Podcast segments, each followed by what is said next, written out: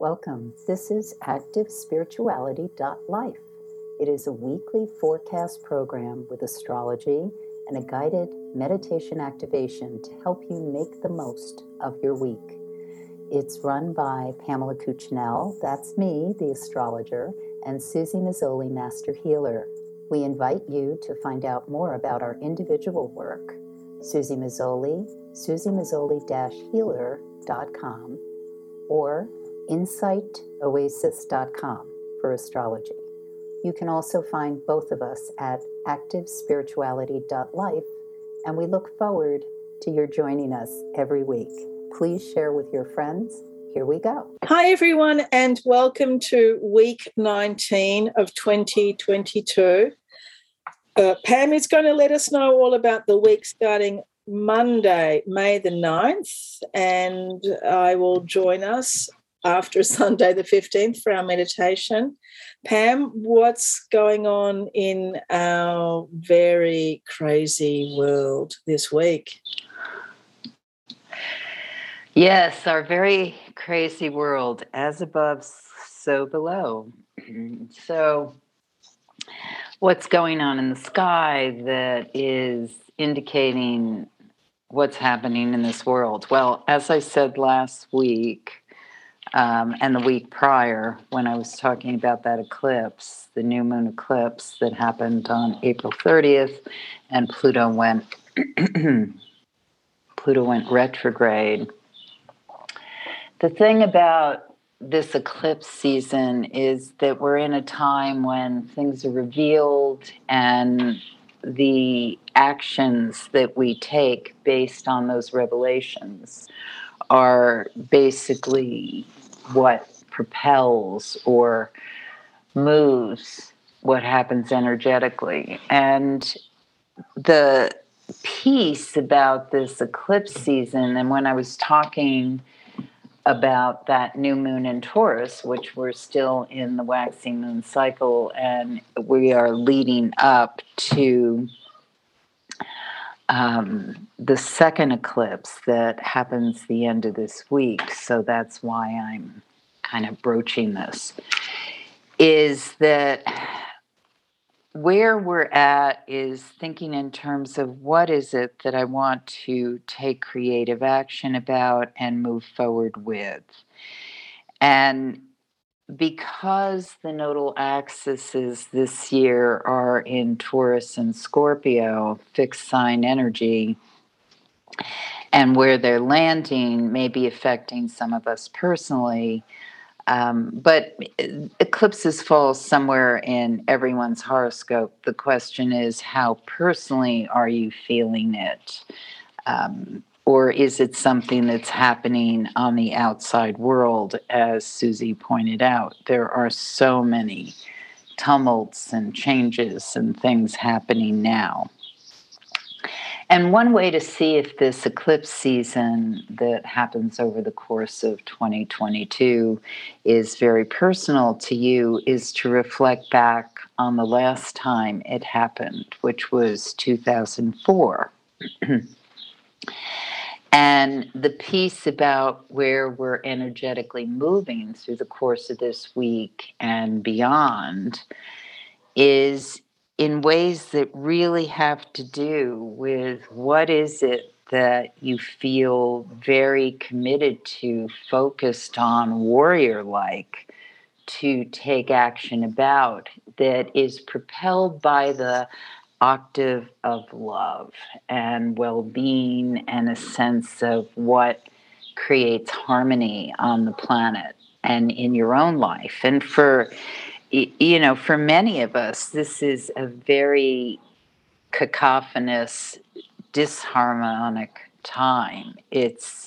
We can feel as though we don't know where things are landing, what things are going, how life is going to turn out, and we may not feel as though we have a lot of control over outcomes of things. However, it's really important to not get sucked into the mania that is so prevalent at this point in time, that high reactivity energy that I've been talking about as we've gone through the weeks.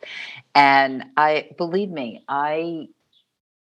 is personal for me. I get it. It's not an easy time to be living through, especially if you're someone who may be feeling the upset of sudden events, things not working the way that you thought, the outcome of events that seem to be pushing or thrusting you into a totally new situation. But here's the thing. This eclipse cycle is very dominated by Pluto energy. And because of that, it's really important to get crystal clear of what is the overall motivation, what is your overall arc of how you want to not just survive on the planet, but thrive on the planet. What is it you can do or aim for that gives you a better quality of life? And it's not an accident that with the emphasis on waning pandemic or resurgent of pandemic, war in Ukraine and Russia, which certainly has an effect on so many things, including supply chains, energy, and food, most importantly. We look at what is the overall emphasis that each of us can have to heighten not only our own quality of life, but the quality of life for those around us and ideally the whole planet. And so a gentler footprint is definitely a piece of this. We're in the season in the Northern Hemisphere where a lot of people can grow their own food or even herbs on a windowsill or make a point of shopping for foodstuffs that are more local. And I'm talking about this because of the greater arc of the week, the month, the next 6 months, and how it's going to lay out and build foundation for where we stand in the years to come. Because we are at the end of Pluto in Capricorn. It's still got another year and a half, 2 years to play out before we enter Pluto in Aquarius. But we are contemplating and absolutely designing and creating all those shifts. So the eclipses highlight what is the emphasis, what is it we are valuing, what are the life and death themes, yes, in the Taurus-Scorpio polarity, but also how do we thrive as a human society, a global human society. So Monday, as I'm talking so conceptually, Monday, the moon is basically void of course from 8:39 a.m. Eastern time until it enters Virgo, and that is at 6:53 Eastern time. So the whole work day, depending on if that is a work day for you, has the moon in the sign of Leo, void of course. So get all the important messages, information out before that 8:39 a.m. Eastern time, because once we're in that period of the void of course Leo moon, we're in creative energy, spontaneous energy, inspired energy, but it's not necessarily sticking with anything that's going to take. So you don't want to have that big business meeting where you need people to sign on the dotted line or commit to certain jobs or causes. You can throw around ideas, think in terms of what you might all create or make happen. It's very playful energy, but nothing that is said, oh yeah, I'll follow through with this, or that's going to happen.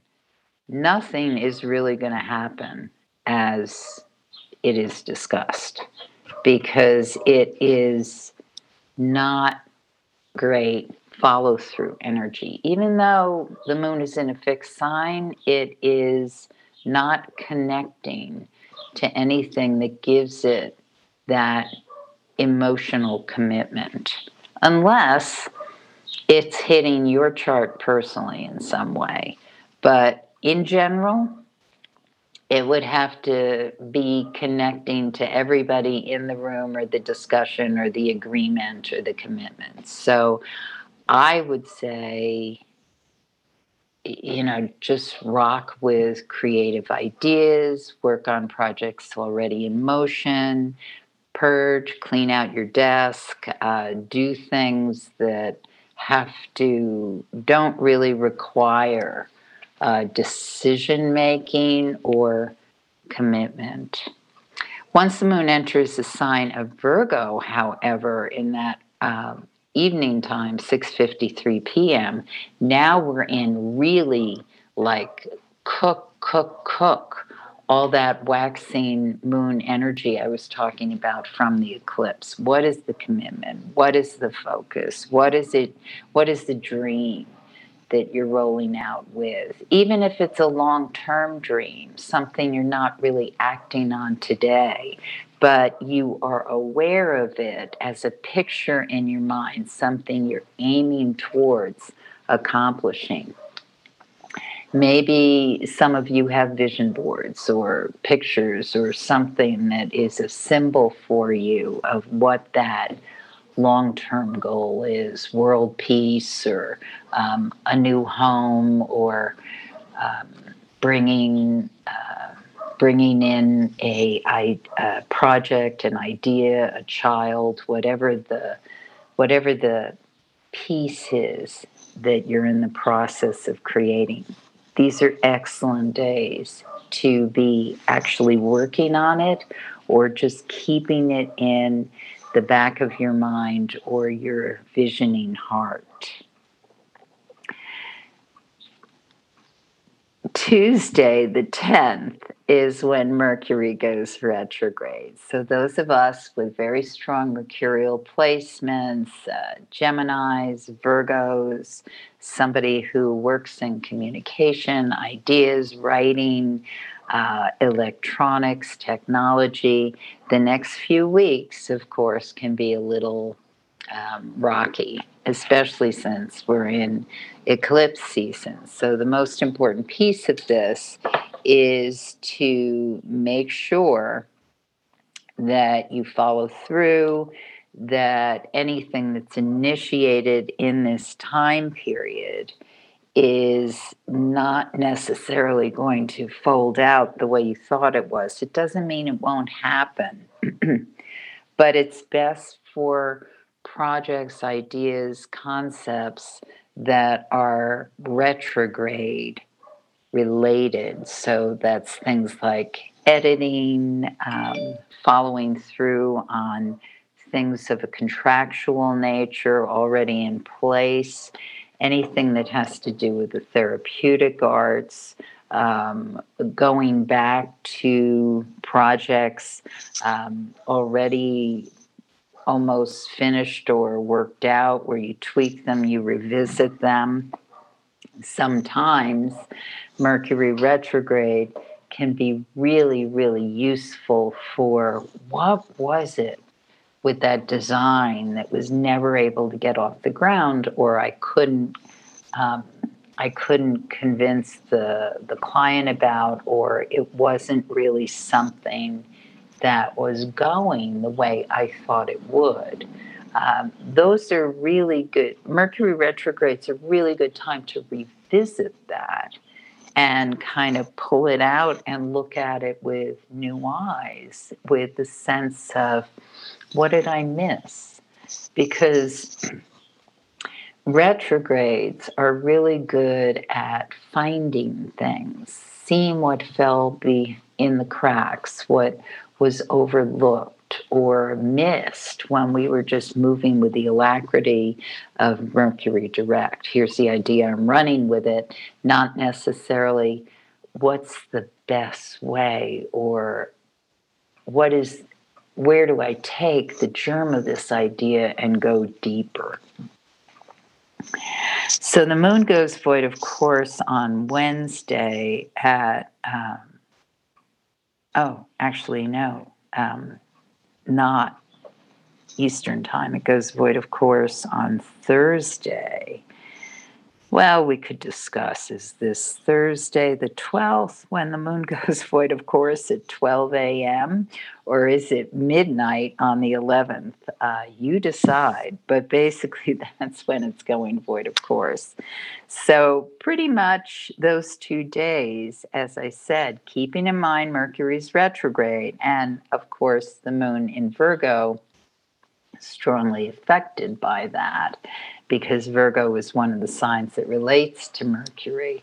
Virgo, as it relates to Mercury, has more to do with things we communicate through our hands. So it's still a communication orientation. It's just got to do with things that we touch, that we communicate through the hands.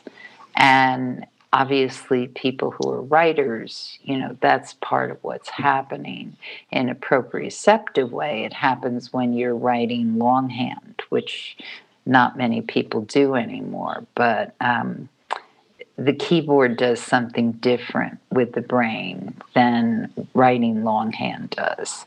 So this might be an interesting exercise for those of us who are writers to think in terms of, let me work some longhand when Mercury's retrograde, because something new will get unearthed. And it does, because it's actually a physical process that goes through the body that's different than writing with the keyboard.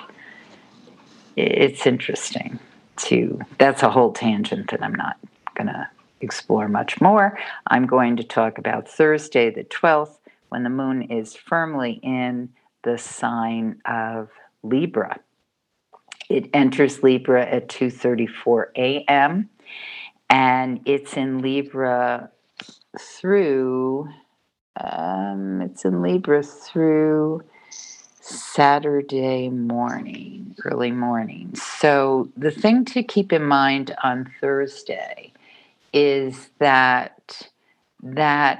Libra moon wants to communicate, it wants to connect, it wants to mediate, it wants to work in ways that have to do with sharing ideas. However, there's disruption. There may be an inability to totally get to common ground or feel as though all sides are heard on Thursday. Doesn't mean that you shouldn't air ideas and get things across, but it does mean that it's important not to feel thwarted if that impasse seems to happen. I would recommend that if you can avoid starting a new discussion this day, that would be really good. In general, with Mercury retrograde, it's probably not the best time to initiate some sort of airing of thought or diplomatic endeavor or contractual endeavor, unless it's going back to something that's already in motion, and it's a renegotiation thing, then it can be very valuable. But what happens over Thursday, Friday is that things are kind of brought to light, or not, or the reverse. You don't have all the information you need. So it's not really a great time to finalize or think you've got everything wrapped up. But what it does do is it can reveal things that need to be seen or explored more deeply. Overall, Thursday, Friday are great days for doing something cultural, opening your mind or expanding ideas, being someplace where you can see a big vista, either physically or just get exposed to new concepts and thoughts. They all may not hit you like, ooh, this is great because of the aspects, but it still is a time of gathering information to expand ideas and ideally our ability to create and connect with one another. So Saturday the 14th, the moon goes void, of course, at 4:07 a.m. Eastern time. Many people will be asleep or just rising. And so the next couple of hours has a void, of course, moon in Libra. Nice time to just sort of rest, meditate, allow ideas to float by you. When the moon enters Scorpio at 6:33 a.m., now we are heading towards that second eclipse, the lunar eclipse, full moon, which happens exactly at... It actually happens in the wee hours on the 16th Eastern time, but it all depends where you are on the planet. And so it'll happen from the perspective of the 15th. It happens just after midnight on late night on the 15th. But what this eclipse sets up is a time for deep dive exploration, basically grown-ups only.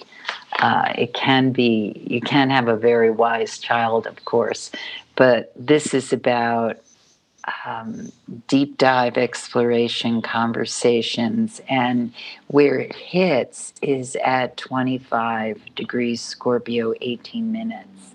So if you know your horoscope, and you have 25, 26 degrees in a fixed sign, Taurus, Leo, Scorpio, or Aquarius, this is hitting you personally, as did for those signs when I was talking about the new moon that was actually on April 30th, and that was at 10 degrees.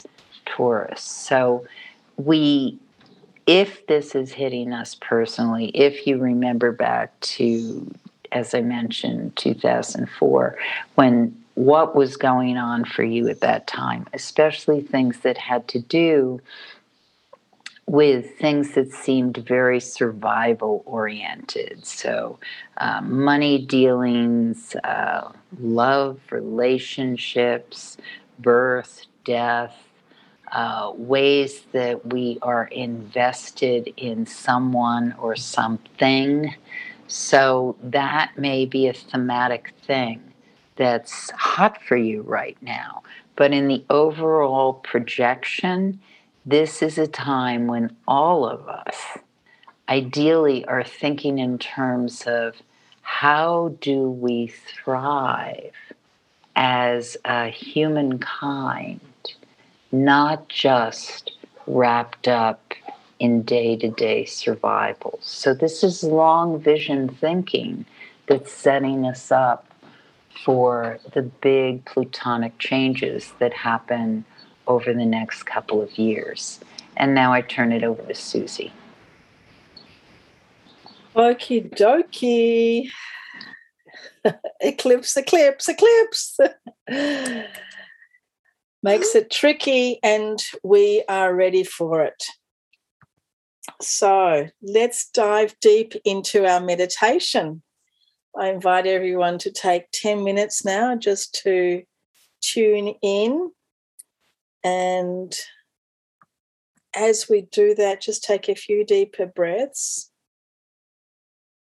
And as we all know, there are times in our lives when we want to go deep, when we want to understand more about something, or especially more about ourselves, and we employ different ways to start to go deep, whether we're working with a healer or a therapist or a friend or just by ourselves. We begin that questioning, we begin that examination. And of course, there are other times when it is just not appropriate. We don't have the energy, we don't have the strength, we just don't want to be in that place. So it's interesting to know how much and how often we are available to ourselves to go deep. So just notice that in yourself, like, am I spending most of my time what I would call surface swimming, or you know, sometimes you might be wearing a snorkel and some goggles and you're looking down. But it's not often that we have the scuba diving gear and the tanks, and we've got our PADI license and we go deep and we go down. Just notice it in yourself. How much am I diving? How much am I surfing just the top here? How much am I actually really avoiding everything and just living on a very superficial level? How much am I perhaps even avoiding doing the work or going deeper or understanding something by numbing myself out with various herbs or alcohols or things? So just notice where you are. Try and understand, where am I in terms of my ability to go deeper, or my desire to go deeper. And wherever we are, that's where we're supposed to be right now. So there's no push. There's always just some suggestion of looking, some suggestion of entertaining, some suggestion of pivoting and looking at something in a different way. So just for a few minutes, 7 minutes now, let's just allow ourselves to have a deeper look.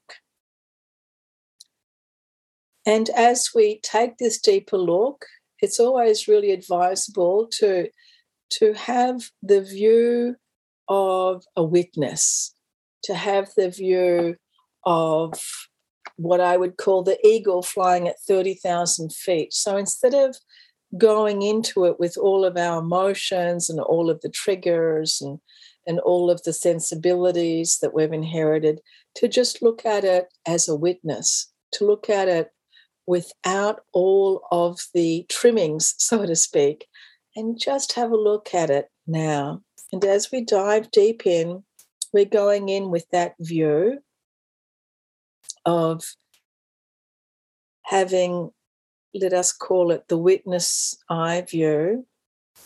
And we're just looking at, where am I now? What is within me? What is it that I now have the opportunity to see from a different place, to experience from a different place, and perhaps to pivot and to approach it in a different way, approach my experience, my life, my thinking in a different way?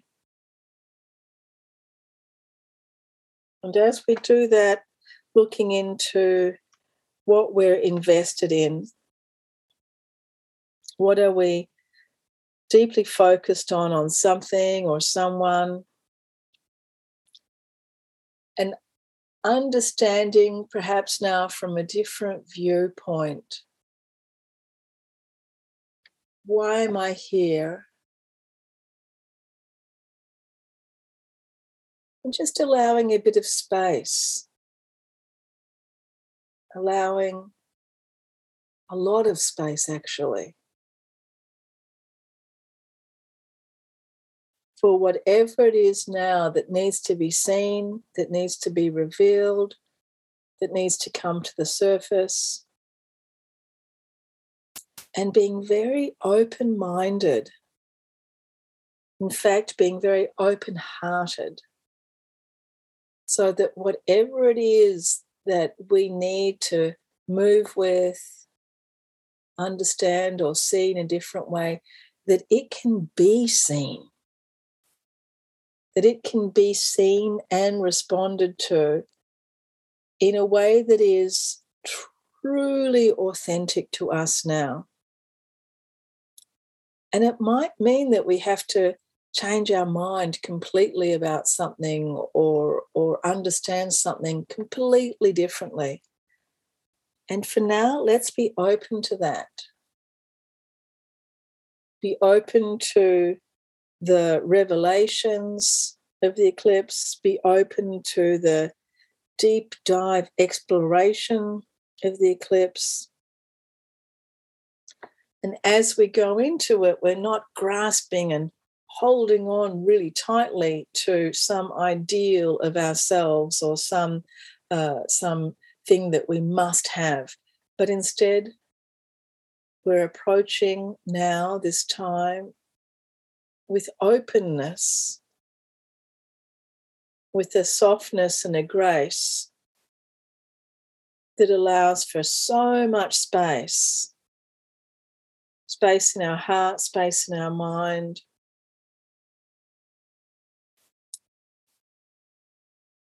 That allows us to go deeper and see more.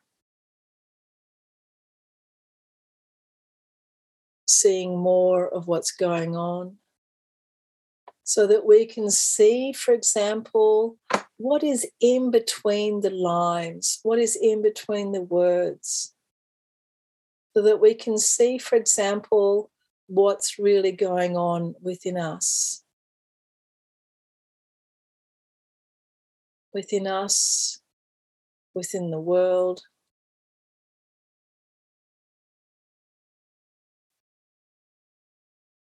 And even if this little meditation that we're doing is just about creating space, then that's great too.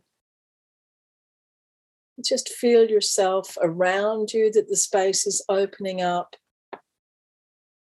that there's unlimited time, unlimited opportunity, unlimited potential.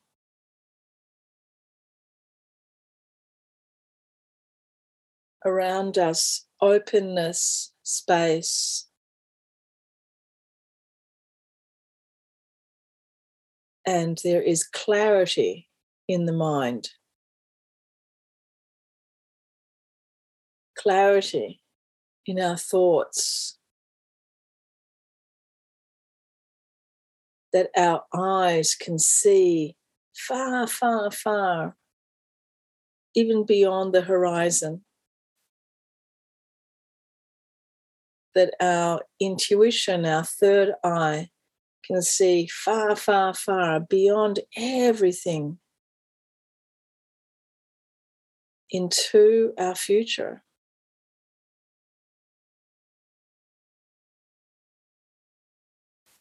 That we can reach with our ears way out into the distance, and we can hear and listen. To things that are far, far away. As we heighten our senses and become more perceptive, opening the mind and opening the heart. And in all of this opening, allowing ourselves to deeply go into the exploration now of ourselves and allow for whatever needs to be coming to the surface, whatever needs to be arising, whatever needs to be seen and heard, allowing it to be present.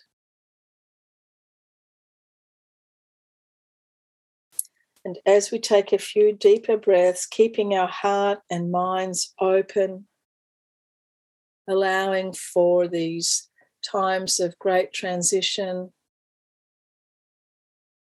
and great transformation, allowing ourselves to be a part of this process. And as we're ready, gently opening our eyes and here we are. Thanks everyone for joining us. Thank you, Pam, and we'll be with you next week. Thanks, everyone. Love now. You have been listening to Susie Mazzoli and Pamela Cuchnell of ActiveSpirituality.life. If you've enjoyed this program, consider a donation. You can find the link for that, ActiveSpirituality.life. Regardless, we look forward to having you join us again for next week's podcast. Please share and have a great week.